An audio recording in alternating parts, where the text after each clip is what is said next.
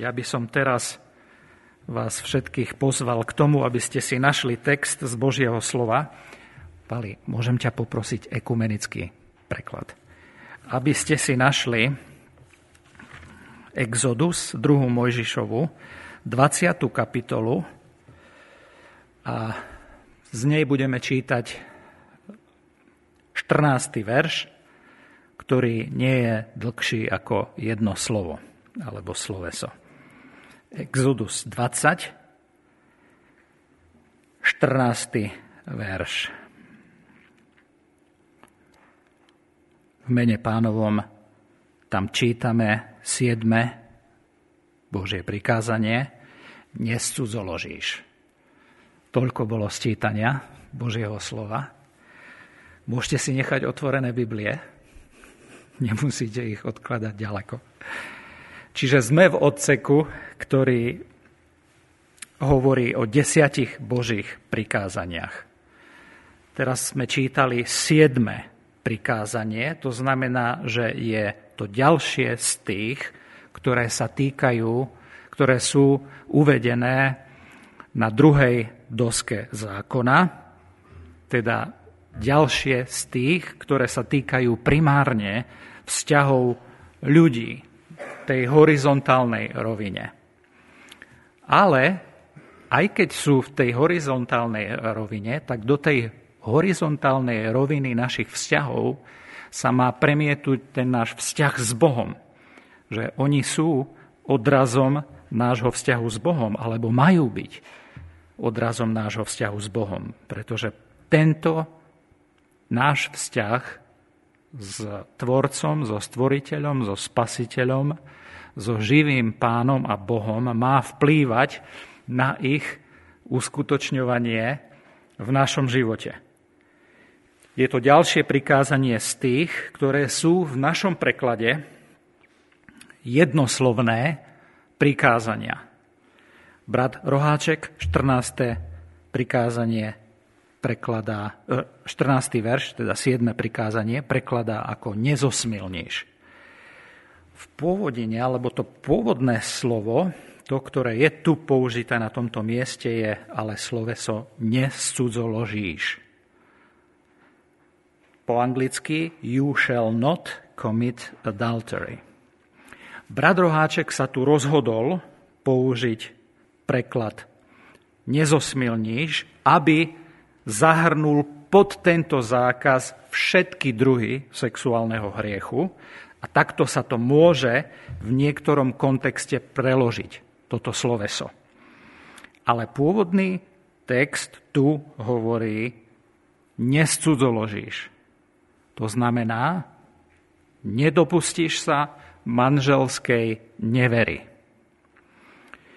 Pán Ježiš takto prekladá toto slovo u Matúša 5.27. Pán Ježiš tam povie v svojej kázni na vrchu, ja sa k nej ešte dostanem. Počuli ste, že bolo povedané starým, nescudzoložíš. A tu pán Ježiš vyslovene použije toto grécké sloveso. Nescudzoložíš. To neznamená, že smilstvo, nezosmilníš, nie je hriech, alebo že by sa toto slovo nepoužívalo, len to je slovo, ktoré v písme označuje širokú škálu všetkých sexuálnych hriechov, ktoré by vošli pod tú terminológiu. Mimo manželského vzťahu. Nescudzoložíš sa vyslovene vyslovuje proti sprenevere manželskej zmluve, manželskej zmluvy a manželskej jednoty. Pred 11 rokmi, bude to už 12 rokov, zomrel e, môj svokor, ocko mojej manželky. A ako to vo väčšine prípadov býva, tak po smrti obidvoch rodičov dojde k tomu, že pozostalé deti si rozdelia tie najkrajšie, najhodnotnejšie veci, ktoré po rodičoch ostanú. V niektorých prípadoch Je to spojené s hroznými konfliktami, čo mi je veľmi ľúto a neprijal by som to nikomu. Konfliktoch, ktoré vznikajú, konfliktami, ktoré vznikajú pri delení si majetku. V našom prípade tomu ale tak nebolo, za čo sme obidvaja s Laurou a myslím, že aj ostatní súrodenci boli veľmi vďační. Mojej manželke pripadol jeden vzácnejší obraz, ktorý si vybrala a ktorý sa nám obom páčil a chceli sme ho ako takú vzácnu pamiatku po jej rodičoch. Jeho hodnota sa nedá však vyjadriť v peniazoch, hoci si myslím, že je to vzácný obraz, ktorý e, maľoval známy ten miestny umelec v tej oblasti. Ale tá hodnota je hlavne v tom, že je to niečo vzácne. Vzácne po rodičoch. Nie len niečo, čo má umeleckú hodnotu, ako kvalitne a zaujímavo namaľovaný obraz, ale je to niečo vzácne kvôli tomu, že je to až bytostne spojené s rodičmi. Je to predsa len nejaká pamiatka po nich. Je to vzácnosť a dar, za ktorý nemusíte platiť a z ktorého sa môžete roky, rokúce tešiť, ak sa o to pozorne staráte a opatrne k tomu pristupujete. Tešíte sa a zároveň s tým narábate veľmi opatrne. Vyselo to v ich obývačke, v obývačke mojich svokrovcov, teraz to vysí v našej obývačke. Ako takúto vzácnosť sme to zvesili zo steny ich domu, starostlivo zabalili do jednej vrstvy bublinkovej fólie, potom do druhej vrstvy hrubšej bublinkovej fólie alebo peny a potom ešte silnejšieho obalu alebo kartónovej ochrany. Potom sme to opatrne vložili do auta aby sme, aby sme to pri prejazde Európou nejako nepoškodili. A keď sme sa na ceste domov museli zastaviť niekde na nocľah, opatrne sme všetko vyberali, odoberali a potom naspäť všetko opatrne ukladali, aby sa tomu niečo nestalo. A narábali sme s tým ako s nesmiernou vzácnosťou, ako so skvostom, ako s hmatateľnou pamiatkou po rodičoch, so slzami, aj s radosťou, že sa môžeme niečoho po nich dotýkať. Tak o tom je aj naše slovo nescudzoložíš. Je to o tom, aby sme chránili niečo vzácne. A tou vzácnosťou je veľa vecí, ale, ale ja len dve jedným dychom vypoviem a spomeniem.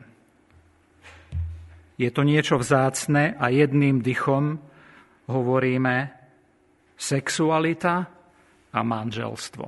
Vzácný dar od Boha. Manželstvo ako monogamný vzťah dvoch opačných pohlaví, schopných byť jedným telom. Sexualita je dobrý Boží dar, na ktorý Pán Boh na konci diela stvorenia, keď sa pozrel na všetko, čo stvoril, tak povedal, a písmo nám to takto podáva, že to, čo stvoril, je veľmi dobré na konci prvej kapitoly Genesis. Podľa Genesis 1, ktorá opisuje, že stvoril, že Boh stvoril človeka na svoj obraz, na obraz Boží stvoril mužské a ženské pohlavie, povedal, je to veľmi dobré. S jeho schopnosťou rozumne spravovať tento svet, ktorú vložil do nich, s jeho sexualitou, biológiou, pohlavnými orgánmi, schopnosťou milovať a schopnosťou rozmnožovať sa. Ale nenechal to iba pri tomto zápise alebo pri tomto slove, popise z prvej, z prvej kapitoly Genesis. V druhej kapitole Genesis, podľa druhej kapitoly Genesis je to Boh, Pán Boh, ktorý z Adama, to znamená z jeho mesa a z jeho kosti, utvoril ženu, ktorá je jemu vhodná a rovnocenná pomoc, ktorá ho doplňa tým, že je z neho hodnotovo, cenou, dôstojnosťou rovnocenná a pritom zároveň je odlišná. Nie je z prachu, ale je z jeho tela, ktoré je daná iná biológia, tak, aby sa tieto dve bytosti doplňali a vytvorili harmonický pár, ktorý je schopný hlbokej jednoty. Jednoty duševnej, plnej hlbokého porozumenia. Jednoty duchovnej, pretože spolu uctievajú rovnakého Boha, ktorého môžu dôverne poznať, s ktorým sa môžu dôverne rozprávať, ktorého vnímajú aj v svojom duchu, jednoty spoločenskej, pretože vytvoria aj najzákladnejšiu bunku národa, štátu a spoločnosti a jednoty telesnej, tým, že ich Pán Boh stvoril ako bytosti schopné sexuálnej, fyzickej jednoty, ktoré cez túto telesnú jednotu sú schopní priniesť na svet potomstvo, ktoré nesie a bude niesť v sebe obraz Boží. Manželstvo. Nielen stvorenie, ale aj to ustanovenie toho vzťahu. Genesis 2. Tento vzťah so schopnosťou telesnej jednoty aj za účelom rozmnožovania je niečo božské. Dar sexuality pán Boh vložil do verného manželského zväzku do toho duševného, duchovného a fyzického vzťahu jednoty. Pán aj týmto vymedzil priestor pre svetú, zdravú sexualitu. Sexualite sa najlepšie darí v tomto vzťahu. Tam sexualita nadobúda to najintimnejšie, najhlbšie, najmilujúcejšie a najvrúcnejšie vyjadrenie. Preto je krásne, dlhodobé, hlboké manželstvo odrazom niečoho hlbšieho ako len spoločného života. Totiž odrazom Boha, jeho vzťahu k stvorenstvu. Je obrazom jeho plánov, jeho zámerov, jeho spôsobov. Jednota v manželstve je obrazom jednoty Božej Trojice. Vernosť v manželstve, na ktorej manželstvo stojí, je obrazom Božej vernosti voči človeku. Preto je vedený proti manželstvu taký masívny útok.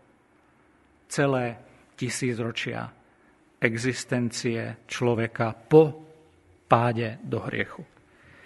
Preto čítame, nescudzoložíš, preto to je program pre Boží národ, pre Boží ľud, pre vyznávačov Krista, ktorý nezmenil ani toto prikázanie. Ba naopak ho naplnil. Pán Boh hovorí svojmu ľudu vtedy a hovorí aj nám, nescudzoložíš. Nedopustíš sa neverí v manželstve. Neporušíš zmluvu, ktorú si dal žene svojho života, alebo ktorú si dala mužovi svojho života. V knihe Hozeáš, ktorá má 14 kapitol, je plno opisov ľudskej nevery. Nevery Božieho ľudu voči hospodinovi. Táto kniha končí 14. kapitolou, kde pán Boh znovu vyjadruje svoju lásku, aj svoju ochotu im odpustiť a prijať ich. a znovu obnoviť ten hlboký vzťah viery. Pán Boh miluje svoj národ ako ženích, ktorý miluje svoju nevestu. Preto obraz manželstva je taký hlboký obraz.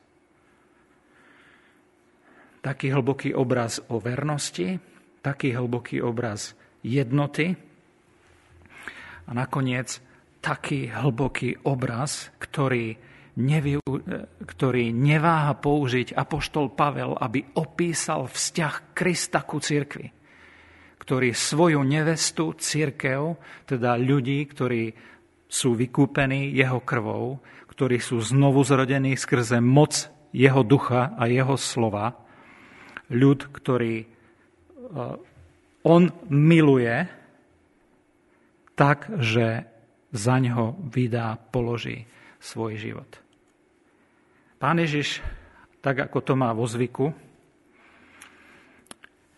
nám, ktorí si myslíme, že OK, možno sa mi to nejako darí zachovávať Božie prikázania, ide trošku hlbšie ako len po nejaký mechanický prejav vonkajší alebo skutok. Pán Ježiš ide oveľa ďalej v svojej kázni na vrchu, keď hovorí čosi o tej Eh, jednote, ktorá by mala zostať hlbokou jednotou, nepoškvrnenou jednotou medzi manželmi, alebo vernosťou, ktorá nie je ničím narošená. V Matúšovi 5 sa pozrie hlboko nielen na, nielen na tie vonkajšie prejavy, že OK, na vonok sa mi to možno darí nejako zachovávať, a však nikto nič nevidí, ale v Matúšovi 5 27. verš pán Ježiš povie, počuli ste, že tam dávno, starým, bolo povedané, nescudzoložíš, hej, že nedopustíš sa manželskej nevery. Ale ja vám hovorím, vy, náboženskí ľudia, aj vy, ktorí ma nasledujete celým srdcom, že idem ďalej ako len po ten vonkajšok. Každý, kto by pozrel na ženu s myšlienkou požiadať ju, so, žia- so žiadostivou myšlienkou, ktorá nie je už iba obyčajným pokušením, ale prekročila hranice a prerastá do žiadostivosti, už aj cudzoložil s ňou vo svojom srdci. A preto Pán Ježiš aj dnes sa pozerá do našich srdc Pozerá sa na svetosť našich srdc, pozerá sa na čistotu našich myšlienok, čistotu našich očí, čistotu našich uší, čistotu všetkého toho, čoho sa dotýkajú naše ruky, alebo čistotu ciest, po ktorých chodia naše nohy pozera sa hlboko do srdca a hovorí, ak ťa pohoršuje, zvádza na zlé tvoje pravé oko, vylúb ho a zahoď od seba. Lebo ti je užitočnejšie, aby zahynul jeden z tvojich údov, než aby celé tvoje telo bolo ovrhnuté do pekla. On používa zveličovanie tu, ale chce jasne povedať, že je to tak vážna vec a tak dôležité, že nám hovorí, aby sme robili všetko preto, aby sme mrtvili skutky tela. A pritom pozerá iba do srdca. A, hovorí nám, aby sme boli takýto rozhodní. Aby sme to brali tak vážne. Lebo by bolo užitočnejšie, alebo ti je užitočnejšie, aby zahynul jeden z tvojich údov, než aby celé tvoje telo bolo uvrhnuté do pekla. A ak ťa pohoršuje tvoja pravá ruka, otni ju a zahoď od seba, lebo ti je užitočnejšie, aby zahynul jeden z tvojich údov, než aby celé tvoje telo bolo uvrhnuté do pekla. Pán Ježiš to hovorí veľmi vážne, myslí to veľmi vážne, berie to veľmi vážne. A takto vážne nám to aj dnes pripomína. V tejto presexualizovanej dobe, plnej prevrátenosti, plnej nečistoty akéhokoľvek druhu. Preto by som chcel trochu inak ukončiť túto kázeň. Chcel by som sa prihovoriť trom skupinám ľudí, ktorí, do ktorých sa môžeme deliť aj pri počúvaní týchto slov, počúvaní tejto kázne. Verím, že to nie je náhodou, že ste sa pripojili, alebo že pozeráte, počúvate zo záznamu aj toto Božie slovo. Chcem sa prihovoriť takým spôsobom, že budem čítať len to, čo Božie slovo hovorí. Teda čítať to, čo Pán Boh už povedal, aby ste sa pravotili s ním. S jeho slovom a nie s mojim. Chcem sa prihovoriť pokúšaným ľuďom, chcem sa prihovoriť tvrdohlavým a zahrávajúcim sa s hriechom a chcem sa prihovoriť tým, ktorí zlyhali. Najprv slovo pokúšaným. Tým, ktorí si uvedomujú to ťahanie k sexuálnemu hriechu, ktorí si uvedomujú príťažlivosť toho nezákonného, toho, čo ide proti Bohu v tejto oblasti, ktorí si uvedomujú silu žiadostivosti. A tak ten, kto si myslí, že stojí, nech si dáva pozor, aby nepadol. Skúška, ktorá na vás doľahla, je len ľudská. Boh je však verný. On nedopustí, aby ste boli skúšaní nad svoje sily, ale so skúškou dá aj východisko, aby ste ju vládli zniesť.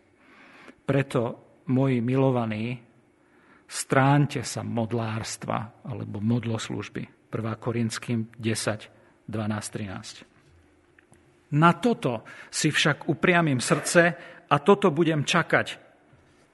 Na prejavy hospodinovej milosti, že neprestávajú. Že sa nekončia dôkazy jeho zľutovania. Každé ráno sú nové. Nesmierna je tvoja vernosť. Môj podiel je hospodin, vraví moja duša. Preto budem čakať na neho.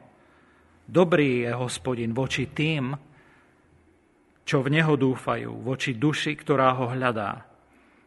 Dobré je v tichosti čakať na hospodinovú pomoc. Plač 3, 22, 26.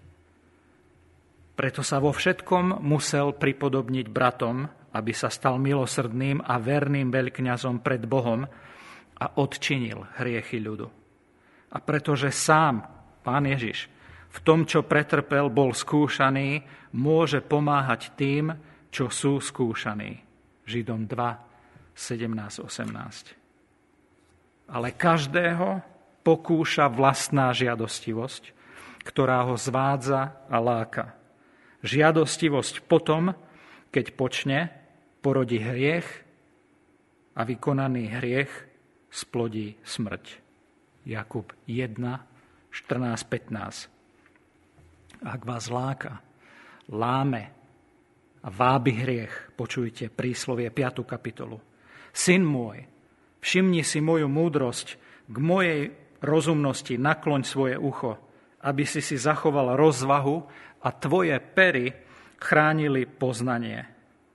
Pery cudzej ženy síce pretekajú medom, jej ústa sú sliskejšie než olej ale jej koniec je horký ako palina a ostrý ako dvojsečný meč. Jej nohy zostupujú k smrti, jej kroky vedú do podsvetia, nedrží sa cesty života, ale jej chodníky blúdia a ona nevie kam. Príslovie 5, 1, 6. Vzdiaľ od nej svoju cestu a nepribližuj sa k jej, dver, k jej domu. Príslovie 5, 8 Pí vodu z vlastnej studne. Vodu vyvierajúcu z tvojej studničky. Majú sa vylievať von tvoje pramene a po uliciach potoky vôd? Nech patria len tebe samému a nie aj cudzincom. Nech je požehnaný tvoj prameň. Raduj sa zo ženy svojej mladosti. Je z ťaby utešená laň a pôvabná srna. Nech ťa opájajú jej prsia po celý čas. Ustavične sa kochaj v jej láske. Prečo by si sa mal kochať v cudzej žene, syn môj? Prečo by si mal objímať ňadra inej? Veď pred hospodinom sú cesty každého človeka. On zvažuje všetky jeho kroky. Bezbožníka dolapia jeho vlastné neprávosti, bude zovretý v putách svojich hriechov. Zomrie, lebo sa mu nedostalo výchovy, bude sa zmietať pre svoju veľkú hlúposť. Príslovie 5, 15, 23. Vy, ktorí ste pokúšaní, počujte to slovo. Slovo pre tých, ktoré, ktorí sa svoj hlavo zahrávajú s hriechom, ktorého sú si vedomí, alebo aj tí, ktorí si možno už ani neuvedomujú svoj dvojtvárny život a pokritectvo. Možno, že aj chodíte do kostola alebo modlitebne, ale žijete si po svojom.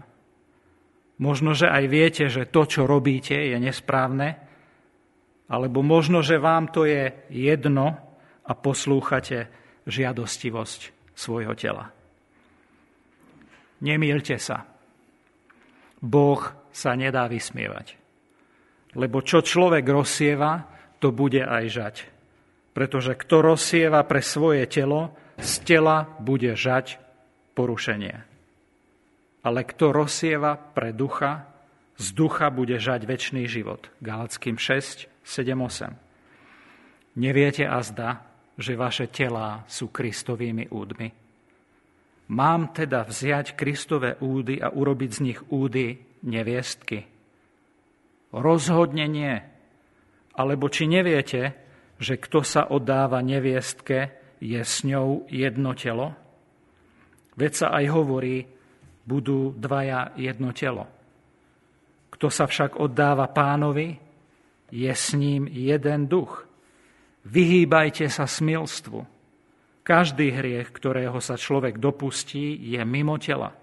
Kto však smilní, hreší proti vlastnému telu. A vari neviete, že nepatríte sebe, ale že vaše telo je chrámom Svetého Ducha, ktorý vo vás prebýva a ktorého máte od Boha. Ale vy ste boli draho vykúpení. Oslavujte teda Boha vo svojom tele. 1. list Korinským 6, 15, 20. Smilstvo a akákoľvek nečistota alebo lakomstvo, nech sa medzi vami ani nespomína, ako sa patrí na svetých. Efeským 5.3. Ak ste teda boli spolu s Kristom vzkriesení, hľadajte to, čo je hore, kde Kristus sedí po pravici Boha. Myslite na to, čo je hore, nie na to, čo je na zemi. Lebo ste umreli a váš život je skrytý s Kristom v Bohu. Keď sa zjaví Kristus, váš život, vtedy sa aj vy spolu s ním zjavíte v sláve. Umrtvujte teda to, čo je vo vašich údoch pozemské. Smilstvo, nečistotu, vášeň, zlú žiadostivosť a lakomstvo, ktoré je modloslužbou. Pre tieto veci prichádza Boží hnev na neposlušných synov. Kolosenským 3, 1, 5 cudzoložníci a cudzoložnice. Či neviete, že priateľstvo so svetom je nepriateľstvom proti Bohu? Kto teda chce byť priateľom sveta, prejavuje sa ako nepriateľ Boha. Alebo si myslíte, že písmo nadarmo hovorí? Boh žiarlivo túži po duchu, ktorého vložil do nás? Dáva však väčšiu milosť, preto hovorí, Boh sa pyšným protiví, ale pokorným dáva milosť. Podriate sa teda Bohu, ale vzoprite sa diablovi a ujde od vás. Priblížte sa k Bohu a On sa priblíži k vám. Očistite si ruky, hriešnici. Vy, vnútorne rozpoltení, posvete si srdcia. Bedákajte, nariekajte a plačte. Váš smiech nech sa obráti na nárek a radosť na žiaľ. Pokorte sa pred pánom a povýši vás. Jakub 4, 4.10. Lebo toto je Božia vôľa, vaše posvetenie, aby ste sa zdržiavali smilstva. A každý z vás, aby vedel žiť so svojou vlastnou ženou, sveto a s úctou. Nie s náruživou žiadostivosťou ako pohania, ktorí nepoznajú Boha. V tejto veci nech nikto nevybočuje z medzí a nech nepodvádza svojho blížneho. Pretože pán sa za to všetko pomstí, ako sme vám to už prv povedali a dosvedčili. Veď Boh nás nepovolal k nečistote, ale k posveteniu. Kto teda toto odmieta, neodmieta človeka, ale Boha, ktorý vám dáva svojho svetého ducha. 1. Tesalonickým 4.3.8. Vy, ktorí sa zahrávate s hriechom, počujte toto slovo pánovo.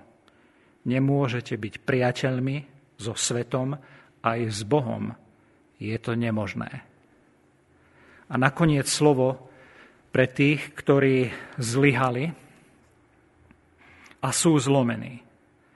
Vedomí si svojho zlyhania v minulosti, alebo v nedávnej minulosti, alebo možno aj v prítomnosti. Viete, čo ste urobili. Je vám z toho zle a doplaču. Ste zhrození z toho, čo sa stalo s vašim životom, s vašimi zvykmi a vašimi hodnotami. Je to slovo pre skrúšených, kajúcich, obvinených, zahanbených a ľutujúcich.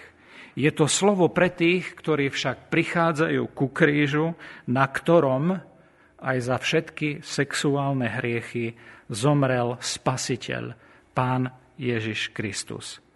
Ten, ktorý bol vo všetkom pokúšaný a nezhrešil.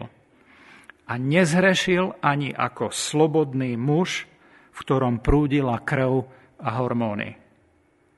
Preto pri kríži, na ktorom zomrel, môžu ostať vaše aj moje hriechy. Z hlbín volám na teba, hospodine. Pane, počuj môj hlas, kiež tvoje ucho pozorne vypočuje hlas môjho vzdychania. Ak si budeš, hospodine, v pamäti uchovávať neprávosti, pane, kto obstojí? Ty však máš právo Máš moc odpúšťať, aby cítili bázeň pred tebou. Žalm 103, 1, 4. A tak teraz už nie je žiadne odsúdenie pre tých, čo sú v Kristovi Ježišovi. Veď zákon životadarného ducha v Kristovi Ježišovi ťa oslobodil od zákona hriechu a smrti. Rímským 8, 1, 2. Ak hovoríme, že sme bez hriechu, klameme sami seba a nie je to v nás pravdy. Ale ak vyznávame svoje hriechy, on je verný a spravodlivý.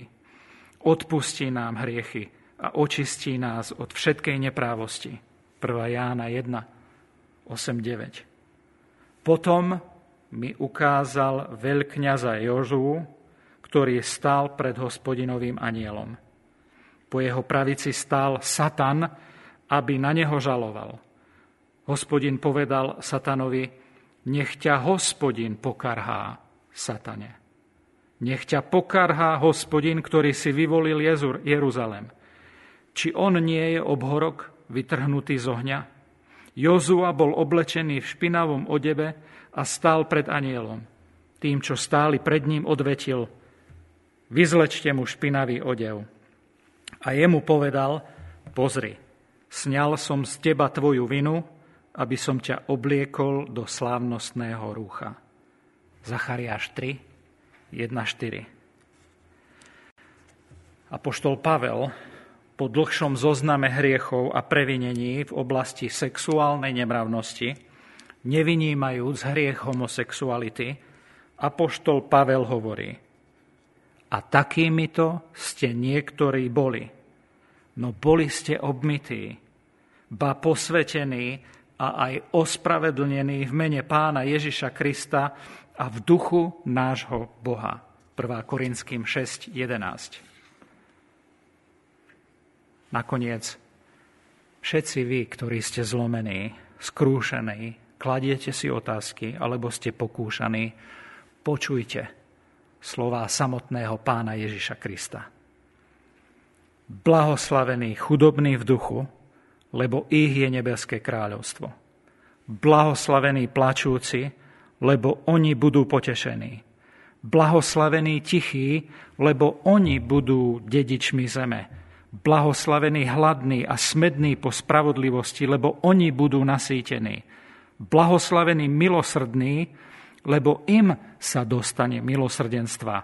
Blahoslavení čistého srdca, lebo oni uvidia Boha. Matúš 5, 3, 8. Pán Ježiš, ktorý nezhrešil ani nezrušil žiadne z Božích prikázaní, zomrel aj za neveru a sexuálnu nemravnosť.